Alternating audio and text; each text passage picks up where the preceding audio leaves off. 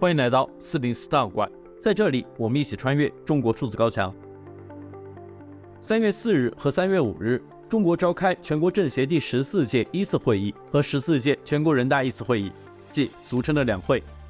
在两会召开前夕，中共当局不断升级维稳力度，在北京、上海、成都等地启动两会安保措施，防止在这一特殊时期发生访民上访等偶发情况。除此之外，一些异议人士在两会期间被中共当局监管控制、被旅游，也已成为惯例。中共当局长期以来对异议人士的打压十分的残酷。中国数字时代曾在四零四档案馆第七十四期《暴政无道隔阴阳：异议人士亲属的抗争之路》中，讲述了异议人士郭飞雄与其亡妻张青的故事。二零二二年一月十日，张青因癌症去世的时候，她的丈夫郭飞雄还在中国的某个地方，以外界不明的理由被羁押。之后呢，他说他还说到了，他说以前他们有经常威胁他。呃，包括说把他送到沈阳去，因为去了沈阳以后，他们他说真的是几次都差点把他搞死了。一个事情要申诉，第一件事情要申诉的第一件事情就是十二月十八号，他来这里第五天的时候，在监狱里边，呃，有一个犯人当着两百人、两百个犯人的面来打他，呃，打的很长时间。本期节目，我们继续关注在中共暴政下。尤其是在两会期间，异议人士遭迫害的经历。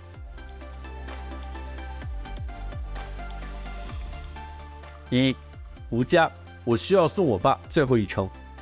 长期与外界失联、被软禁在家的中国人权活动家吴佳，也在两会期间被按照惯例带离北京。吴佳多年来从事各项社会运动，包括环保事业、争取民主人权等。二零零五年。他公开宣布退出中国共产党党组织少先队。二零零八年，胡佳被中共当局以煽动颠覆国家政权罪判处有期徒刑三年零六个月。同年，他获得欧洲议会颁发的萨哈罗夫人权奖。出狱后，胡佳仍遭到中共当局严格监控，尤其是在两会等特殊时期，胡佳更是被重点关照。二零一三年三月十四日。吴佳在当局两会结束的当天就被刑事传唤到公安局，并遭受殴打。之后的每一年，在两会期间被带离北京，则成为了一种惯例。为什么你呃离离开北京？因为要开人大政协两会，还有要修改宪法了，这样我不能待在北京。这个不能待在北京的一个重要原因，就是他们不能让我接触像你们这样的人，所谓境外反华势力，这样的。嗯，走吧，夫人。啊，别来了。These these are the people come to take you away. Policeman.。这这是来那个呃带您走的是吧？对。还有。哎，各自要在。对呀。今年三月四日中午，胡佳再次被强行带离北京。然而，今年的情况更加特殊。胡佳的父亲胡春林在今年早些时候确诊胰腺癌晚期。胡佳的父亲曾就读于清华大学，其母亲曾就读于南开大学。一九五七年，胡家父母都被打成右派，而后被下放到河北、甘肃、湖南等地劳动。夫妻二人常年异地分居，胡佳在幼时由父亲抚养，直至一九七八年右派的名誉被恢复，胡家一家才得以重聚。两会期间，吴家父亲的病情急剧恶化，随时都有可能离开人世。吴家。在这个时候不得不离开北京，很有可能会无法送别其父亲。在美国之音整理的网友提供的谈话录音中，吴家谈及其父母与病情等部分内容。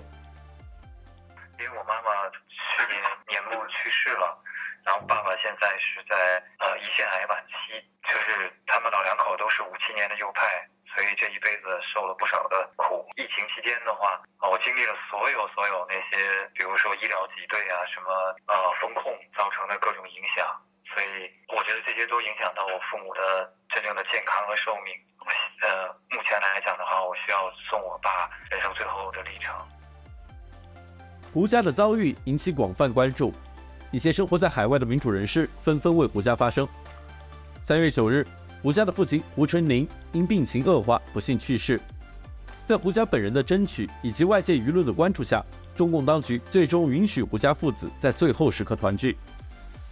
胡夏称，在我爸弥留之际那会儿，我回来了，陪了他两天，总算没有留下终身难以弥补的遗憾。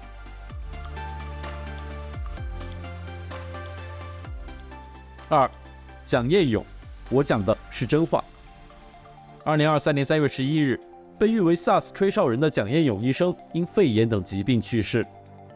二零零三年春，中国爆发 SARS 疫情，时任中国卫生部长的张文康公开称，北京市只有十二例非典，死亡三例。这一数据与曾任北京三零一医院外科医生的蒋彦勇所掌握的数据严重不符。四月，蒋彦勇向中央电视台与凤凰卫视发起公开信，表达对政府不愿公开真实信息的不满。然而，中央电视台和凤凰卫视对这封公开信都置之不理。随后，当海外媒体公开这封信之后，中国的 SARS 疫情才得到真正的舆论关注。蒋彦勇医生也因此获得社会赞誉。蒋彦勇医生在当年接受采访时表示，在个人得失和人民的生命安危之间，我毫不犹豫选择后者。而且，当时我有一个判断，我讲的是真话，我相信国家政府会公正对待我。然而，虽然被社会各界认为是英雄吹哨人，中国官方却没有将他树立为抗疫英雄。相反，在蒋彦勇医生接受外媒采访后，北京三零一医院的领导就找他进行谈话，要求他今后不能再和国外媒体接触。除了揭露 SARS 疫情的真相，蒋彦勇医生多年来一直坚持要求中共为六四运动证明。六四事件发生时，蒋彦勇是解放军三零一医院的外科医生。他在急诊室和街上看到数名被子弹打死打伤的抗疫青年，而这也成为他直到离世都未曾舍弃的六四之结。二零零四年两会期间，蒋彦勇医生给中国全国人大、政协及中共领导人写信，要求把六四运动证明为爱国运动。他在信中写道：“我认为六四镇压是绝对错的，我总希望这个错误由我们党自己下决心来纠正。”然而，这封信发出后不久，蒋彦勇医生及其夫人就被当局扣押，并接受长时间的审问。之后，蒋彦勇医生及其夫人长期受到中共当局的监视，形同软禁，并被禁止离境。二零一九年，蒋彦勇再次上书中共领导人习近平，要求重新评价六四。随后，他再次被当局以看病为由，强制扣押在北京三零一医院，直至六四纪念日之后才被送回家，继续被软禁。蒋彦勇医生去世后，中共当局仍然对其告别仪式进行了限制。据蒋医生一位朋友告知美国之音，当局不让进八宝山，就在三零一医院告别厅，十五日举行告别仪式，不许外人参加。朋友们的晚年都要经过审查。在北京这个时候，如果产生一种悼念行动，现在才刚开完两会，敏感期还没结束，到三月十七日才会警戒级别降级。虽然蒋彦勇医生直至去世都未曾获得来自中共政府的肯定，但他的品质仍被中国国内外广泛认可。二零零四年，蒋彦勇医生获得被称为亚洲诺贝尔奖的拉蒙麦格赛赛奖。颁奖词中称，他打破了中国沉默的习惯。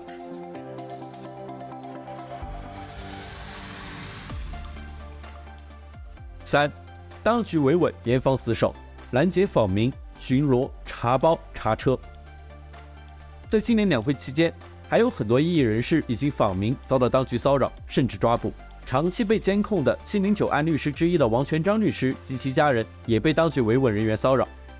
三月八日，王全璋律师的妻子李文足在其推特发布视频，视频中数十名维稳人员堵住王全璋家门。这么多人干嘛？你有劲吗？送孩子。不是你，你有劲吗？啊？你们今天怎么回事？不是。怎么来这么多人？我得跟你聊聊，我来多少人跟你有什么关系啊？你们是当然跟我有关系了呀。不认识我了。那你要那你要那么聊的话，那还说什么呀？别别别！你们今天来这么多人是什么意思？送孩子，先送孩子。我不明白，今天啥日子？送孩子上学，送孩子上学，我送孩子上学啊。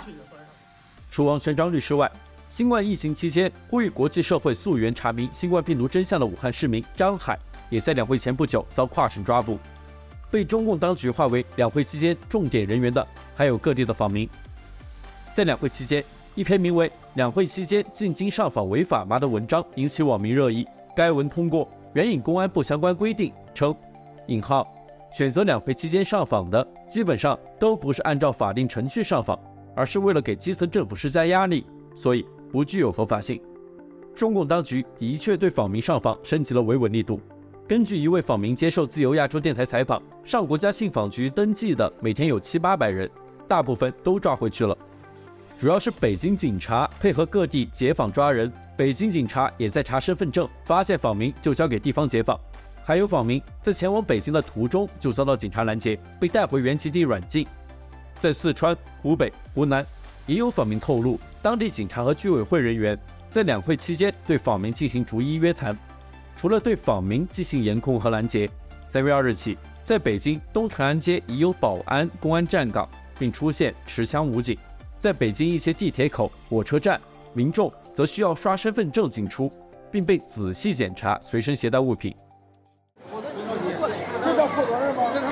这是过二次安检，挨着个查包啊，瞧瞧这火车站。